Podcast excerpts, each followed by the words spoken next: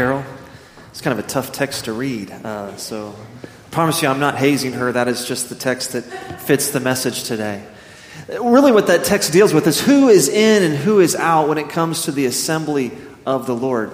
That's a question we're often asking ourselves who's in and who's out in our own culture today? If you remember when you were planning your wedding and you knew you could only send out so many invitations because you could only afford to have so many people at the reception, you had to make some tough decisions. We had some long conversations, my wife and Sarah and I did, about who's in and, and who's out. This even begins when we're children in elementary school. If you remember around the lunch hour, there's your friends will gather at a table and they invite their circle of friends to sit with them, but there's always never enough room for that other student. And so that student has to sit by themselves. Not everyone is able to sit at the table together. Or when you're in the playground and you're, you're picking teams, you know, and, and, and kids are being chosen, and some kids get left behind, out, some are left on the outside. Or even in high school, middle school, when you're picking sports teams, whether it be basketball or football or baseball or soccer, and you're picking teams out in the playground, and, and well, some kids are chosen and others are, are left behind, left out. You ever been left out before? I know I have. I remember when I was left out, the first time I went to my uh, gym at my high school, Midland Lee, I, I, had spent most of my years going to a private school called Trinity School in Midland, Texas, from when I was four until the ninth grade. So when I came as a sophomore to Midland Lee, I was brand new. I really didn't know a lot of students. And there were 12 of us in the gym, and we were picking teams. And I was one of only two white guys in the gym. There weren't many others. And I didn't know any of the guys who were picking teams. And, and I wasn't very tall back then. And, and, and so I wasn't chosen. And I wasn't too upset because well, I thought, well, they don't know who I am, and, and I don't know them very well. And but as the game got started, I could tell that I was actually better than some of those kids who were, who were playing. Now, it's true, I couldn't jump as high, but the last time I checked, the baskets that are made outside the arc, the three point arc, are worth three points. The, the dunks that are made down the center of the, the lane, which are impressive, are only worth two points. And so I couldn't wait to get my chance to, to play on the court. Well, finally, the game ended and I got a chance to play. And so when I got there, it brought me great joy when the first shot I took was over the guy who didn't pick me the first go around. Made a three pointer right in his face. It made me feel very good. How do we determine who's in and, and who's out? Do we base it on appearance? You know, not too long ago, just over 53 years ago, it wasn't uncommon to see signs like these in Montgomery, Alabama. Or signs like this one in Selma, Alabama. And just so you know, I'm not trying to pick on Alabama. My dad was actually born in Alabama, but that was certainly a big part of their history, a sad part of their history. Who's in and, and who's out? How do we decide who's going to be in? In the book of Deuteronomy, the passage that Carol read so beautifully just a moment ago, we can see there are some real strict requirements when it comes to the assembly of the Lord, when it comes to worshiping the God of Israel. Now, if you remember, Deuteronomy was, is Moses' last address to the people of God before they enter into the promised land. And, and through Moses, uh, God is giving direction to the people of Israel. And the big concern at that time, on God's behalf, was that, was that if the people of Israel come into the promised land, they might intermarry with the Canaanites, or the Amorites, or the Girgashites, or the Perizzites, or the Hivites, and the Jebusites who lived in the promised land, who worshiped foreign gods. And God was concerned that if they begin to intermarry with these people from foreign, foreign lands, then they might begin to follow those foreign gods. And that would break God's heart. And so he made real strict rules about who was in and who's out and, and how they should not intermarry. We can see in Deuteronomy 23 that no male eunuchs or Ammonites or Moabites or anyone born of a forbidden union can enter the worship assembly of Israel. In ancient times, uh, men were often castrated so they could serve in the royal palace of a foreign ruler or in the temple of foreign gods. And for the Israelites, God is holy. And the Israelites didn't want, to, didn't want anything to defile their worship, to keep, make it impure by having foreigners who worshiped foreign gods as a part of their worship. And so they banned them from entering the assembly of the Lord. Fortunately for us, Deuteronomy 23 isn't the final word on whether or not eunuchs or Moabites or those married in a forbidden union can worship the God of Israel. To see what else the Bible says about who's out and who's in when it comes to the kingdom of God, I would invite you to turn in your Bibles to Acts chapter 8. Acts chapter 8, beginning with verse 26. It may be found on page 1166 of your Pew Bible. Acts chapter 8, beginning with verse 26. But before I read God's word, let's call upon His Spirit again to, to guide us in the reading and preaching of His holy word. Please join me as you pray. Gracious and loving God, we thank you so much that you inspired Luke, the physician, to put pen to paper, to give an orderly account of the earliest church. We thank you, Lord, for your Holy Spirit who inspired Luke and, and gives us eyes to see today and ears to hear. And we pray that by your Spirit you might soften our hearts, that we might be transformed at the reading and the preaching of your holy word. May the words of my mouth and the meditation of all of our hearts be acceptable in your holy sight. Through your Son's precious name we pray, and all God's people said, Amen. Acts chapter 8, beginning with verse 26. Listen to the word of the Lord. Now, an angel of the Lord said to Philip, Rise and go toward the south to the road that goes down from Jerusalem to Gaza. This is a desert place. And he rose and, and went, and there was an Ethiopian eunuch a court official of Candace, queen of the Ethiopians, who was in charge of all her treasure. He had come to Jerusalem to worship and was returning seated in his chariot.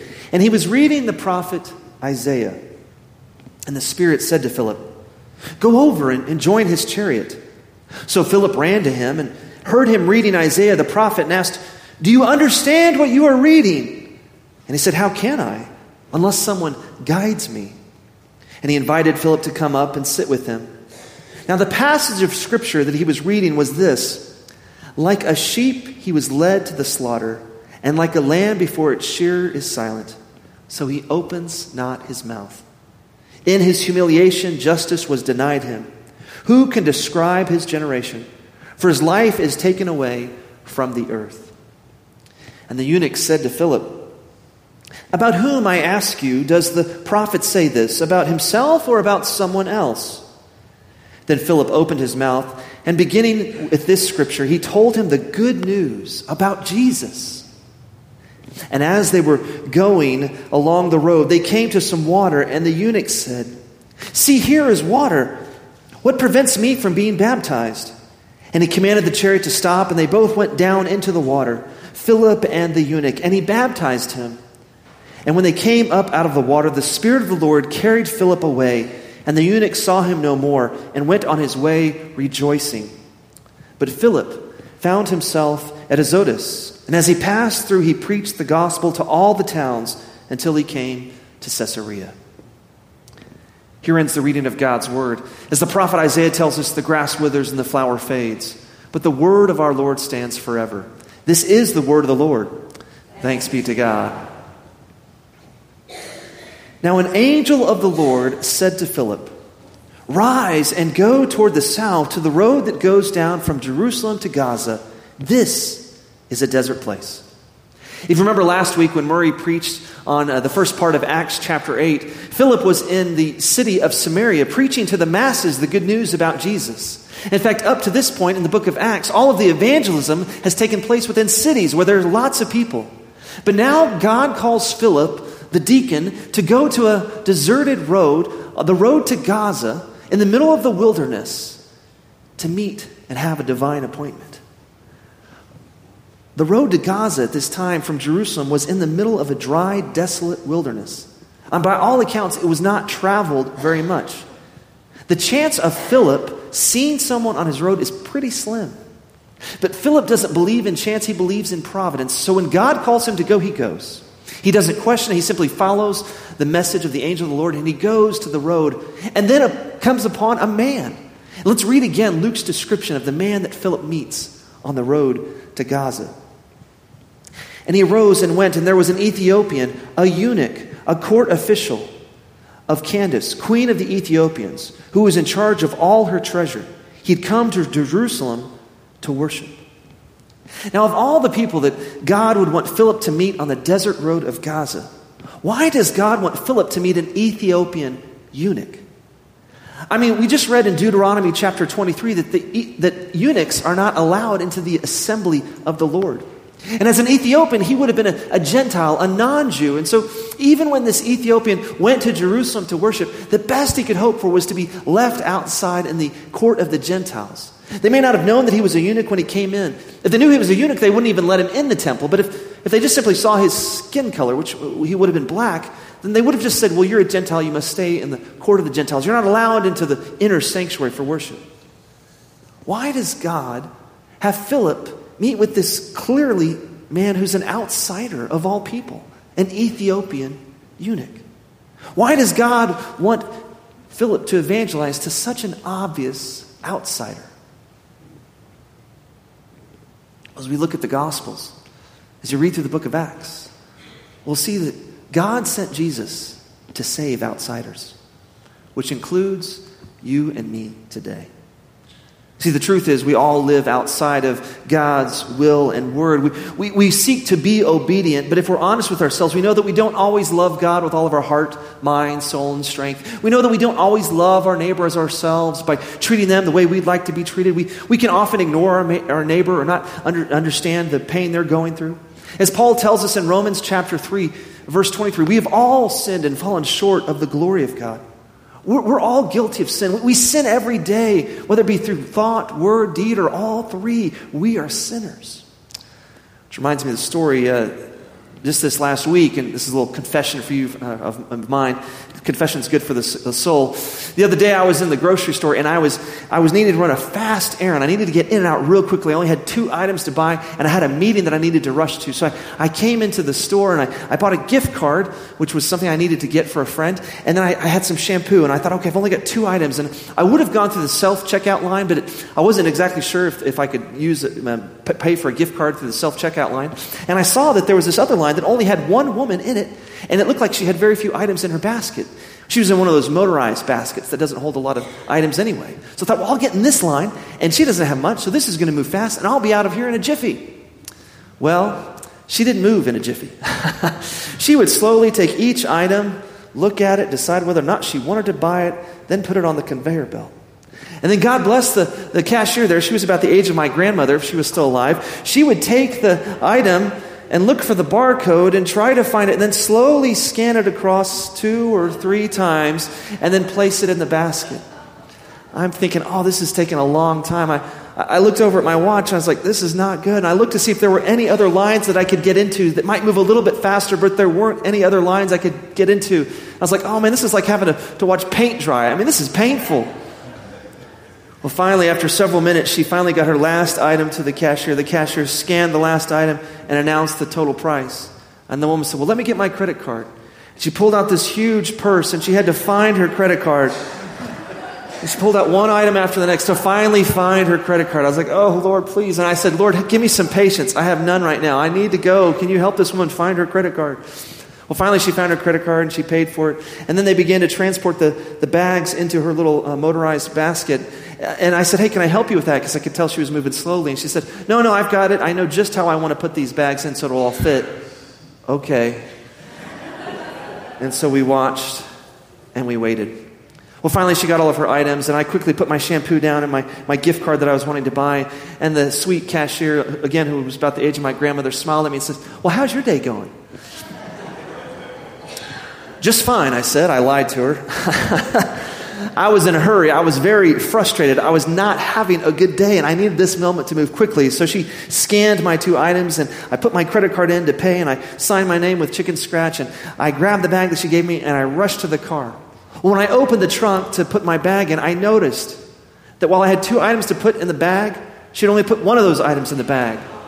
She'd left the gift card at the counter. I was like, oh man, are you kidding me? You had two items to put in one bag and you couldn't get them both in? I was losing my patience. So I rushed as quickly as I could uh, back to the cashier, you know, and, and as kindly as I could. I, I, mean, I was just so frustrated. I said, I didn't get my gift card.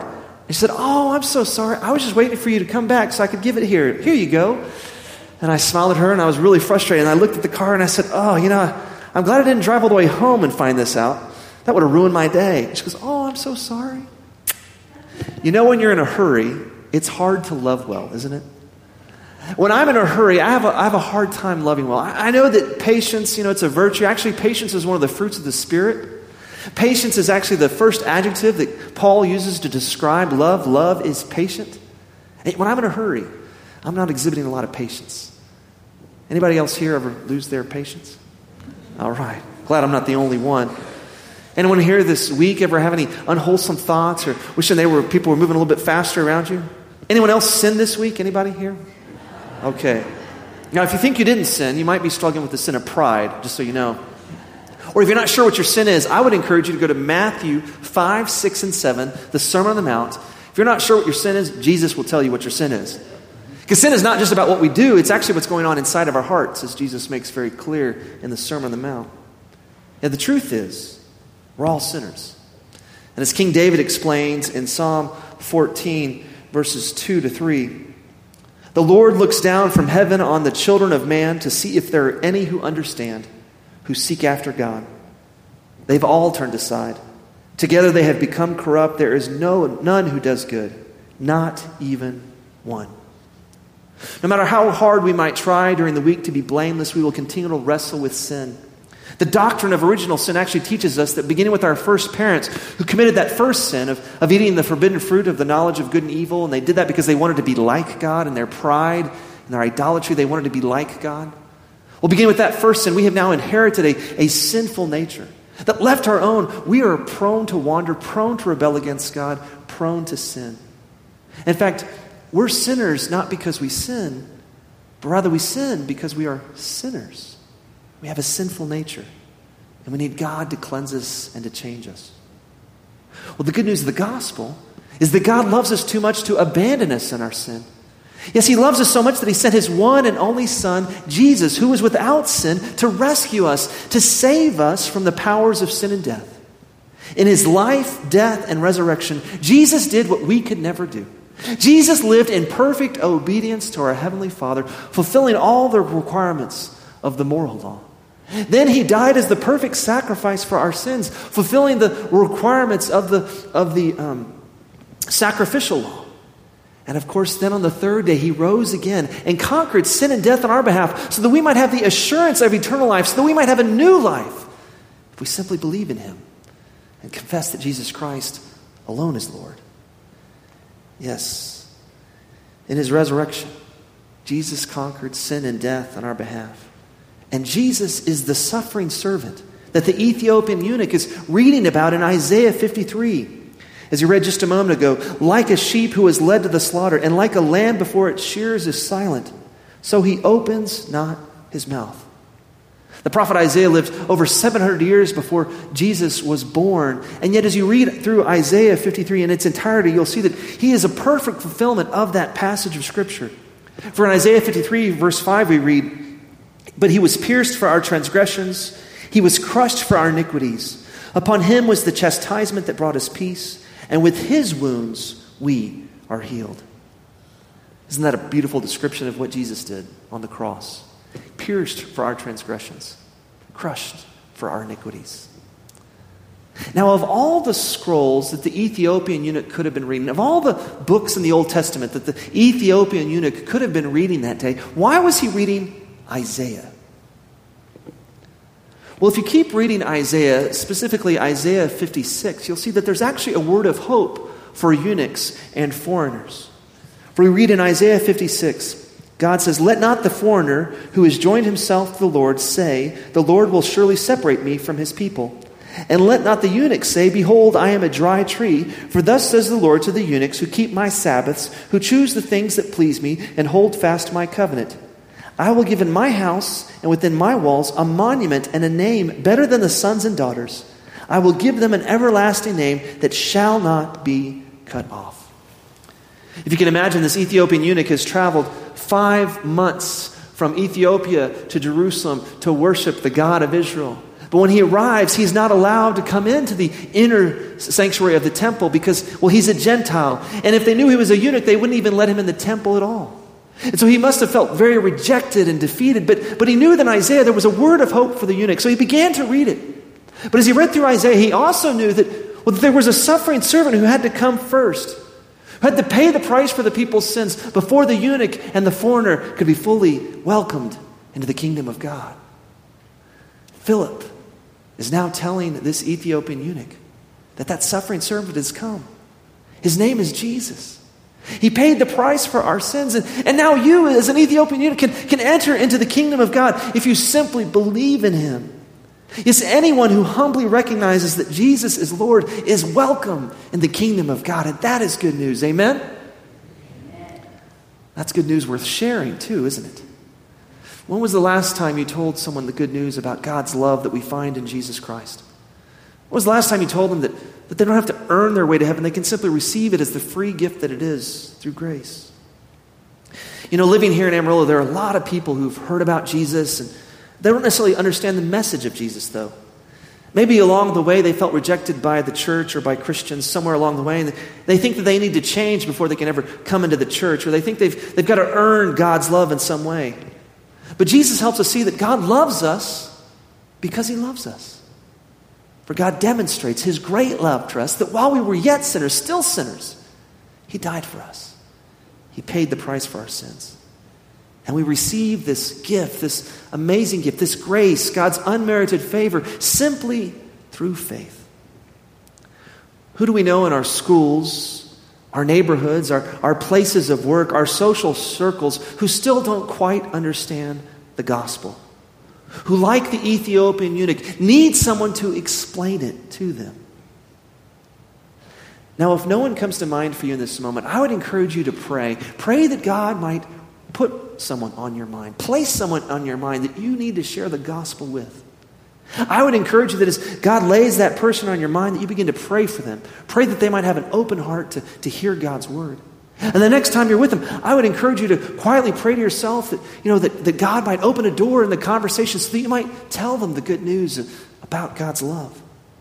Because if we have any hope of fulfilling the Great Commission, that Jesus gave us of making disciples of all nations, we need the Holy Spirit to guide us. Notice in our text this morning, it was God, an angel of the Lord, who told Philip to go to the road uh, to Gaza. Then it was the Holy Spirit who told him to run up on the, on the chariot that was still moving and, and go and speak to that Ethiopian eunuch. Yes, ultimately, it's the Holy Spirit who uses us to help bring others to faith in Christ. And so we need to walk in step with the Spirit. And we do that by praying and meditating on God's holy, inspired word. It's interesting to note that in this conversion of an Ethiopian eunuch, the Holy Spirit is beginning to fulfill the charge that Jesus gave to his disciples in Acts chapter 1, verse 8. Acts chapter 1, verse 8 is actually the thesis of the whole book of Acts. It really lays out how this book is going to go. If you'll remember, right before the resurrected Jesus ascends to heaven and to sit at the right hand of God the Father Almighty, Jesus tells his disciples, Acts chapter 1, verse 8, You will receive power when the Holy Spirit has come upon you, and you will be my witnesses in Jerusalem, in all Judea and Samaria, and to the end of the earth. If you remember, Pentecost Sunday happens in Jerusalem where the disciples receive the Holy Spirit. They begin to preach, and thousands of people come to faith in Jerusalem. Then the word begins to spread to Judea. And last week we looked at how Philip was preaching in the city of Samaria. And now he's preaching to an Ethiopian eunuch. And for, for Jews in the first century, Ethiopia was the end of the earth. But Philip didn't have to go to Ethiopia to meet an Ethiopian eunuch, did he? No, the Ethiopian was, was on the road to Gaza. The Ethiopian had already come to Jerusalem. The other day, I was talking to a friend of mine from Houston. I was explaining to him how our city has the largest number of refugees per capita than any city in the state of Texas. People, as we talked about on July 3rd, people who, who are leaving war torn countries and, and uh, in places where it's not possible to freely worship Jesus Christ or even to openly preach the good news of Jesus. They're coming here to Amarillo. What an opportunity we have to share the good news of God's love with them. What an opportunity we have to let them know that, that there's one who paid the price for their sins and he conquered sin and death on the third day. And, and they can enter into the kingdom of God if they simply believe in him. One of the reasons we teach, teach ESL, English as a second language, at Palo Duro High School is so that we can minister and reach out to the refugees. One of the reasons we're so involved with Heal the City is because as refugees come to Heal the City to get free medical care, we might interact with some refugees and tell them the good news about Jesus. Brothers and sisters, they're in our community. Let's not miss this opportunity to make disciples of all nations. We don't have to go to the nations, they're coming to us. Yes, by God's amazing grace, anyone who, like this Ethiopian eunuch, humbly recognizes that Jesus Christ alone is Lord is welcome into the kingdom of God. In fact, if you look at the way that Christianity has spread around the world, you can see it's proven to be the most inclusive, culturally uh, faith in the world. Most of the great religions like Buddhism, Hinduism, and Islam still have their greatest concentration of adherents in the regions of the world where they began. But Christianity began in Jerusalem, and less than 1% of Christians in the world live in the Middle East. 36% of Christians in the world live in North and South America. 26% of Christians live in Europe. 23% of Christians live in sub Saharan Africa. And 13% of Christians live in Asia. In fact, the church is growing quickest, fastest in Asia, Africa, and South America today.